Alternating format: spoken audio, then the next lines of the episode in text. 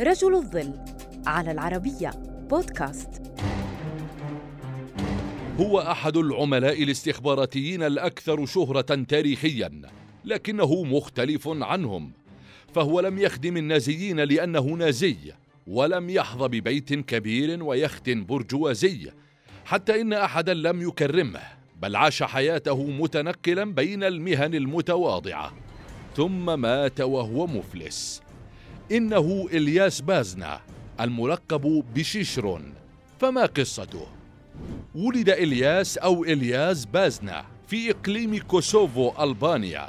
كان والده مالكا للأراضي وكان جزءا من تيار موال لتركيا. كذلك كان والده وعمه أعضاء في حركة Young Turks وهو في الرابعة عشرة وخلال الحرب العالمية الأولى احتل الحلفاء كوسوفو فانتقلت عائلته إلى إسطنبول وهناك التحق بأكاديمية الفاتح العسكرية ثم بوحدة عسكرية فرنسية بتركيا.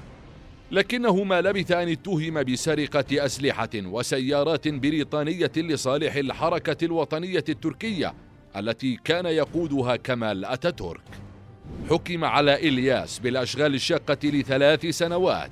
عمل بعدها بمهن متواضعة كعامل أو سائق وغيرها. بعض هذه المهن كانت لدى جهات مهمة في تركيا وفرنسا كجهات دبلوماسية وقنصليات حيث استفاد إلياس من مهاراته بإجادة اللغات التركية والصربية والكرواتية والفرنسية. في عام 1943 تم تعيين بازنا خادما لدى السفير البريطاني في تركيا هيو ناتشبول هيو جاسن خلال تلك الفترة جرى اتصال بينه وبين رئيسه السابق ألبرت جينك حيث حاول استغلال قدرته على الوصول لوثائق يحتاجها الألمان. في السادس والعشرين من أكتوبر عام 1943 ذهب إلياس إلى السفارة الألمانية مع وثائق قال إنه يريد في مقابلها عشرين ألف جنيه استرليني ليصبح بعدها وكيلا ألمانيا مدفوع الأجر.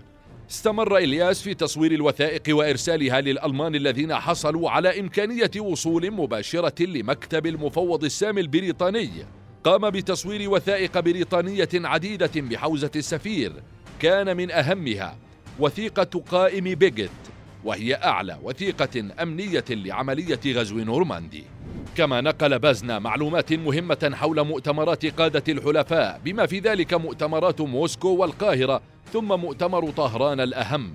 حيث اجتمع الرئيس الأمريكي فرانكلين روزفلت ورئيس الوزراء البريطاني وينستون تشرشل والسوفيتي جوزيف ستالين فاستلهم من خلاله الألمان خطة الاغتيال التي فشلت ضد القادة الثلاثة. علم البريطانيون بوجود جاسوس يعمل داخل السفارة التركية. فحققوا معه. لكنهم فشلوا في القبض عليه وهو يبيع المعلومات الاستخبارية.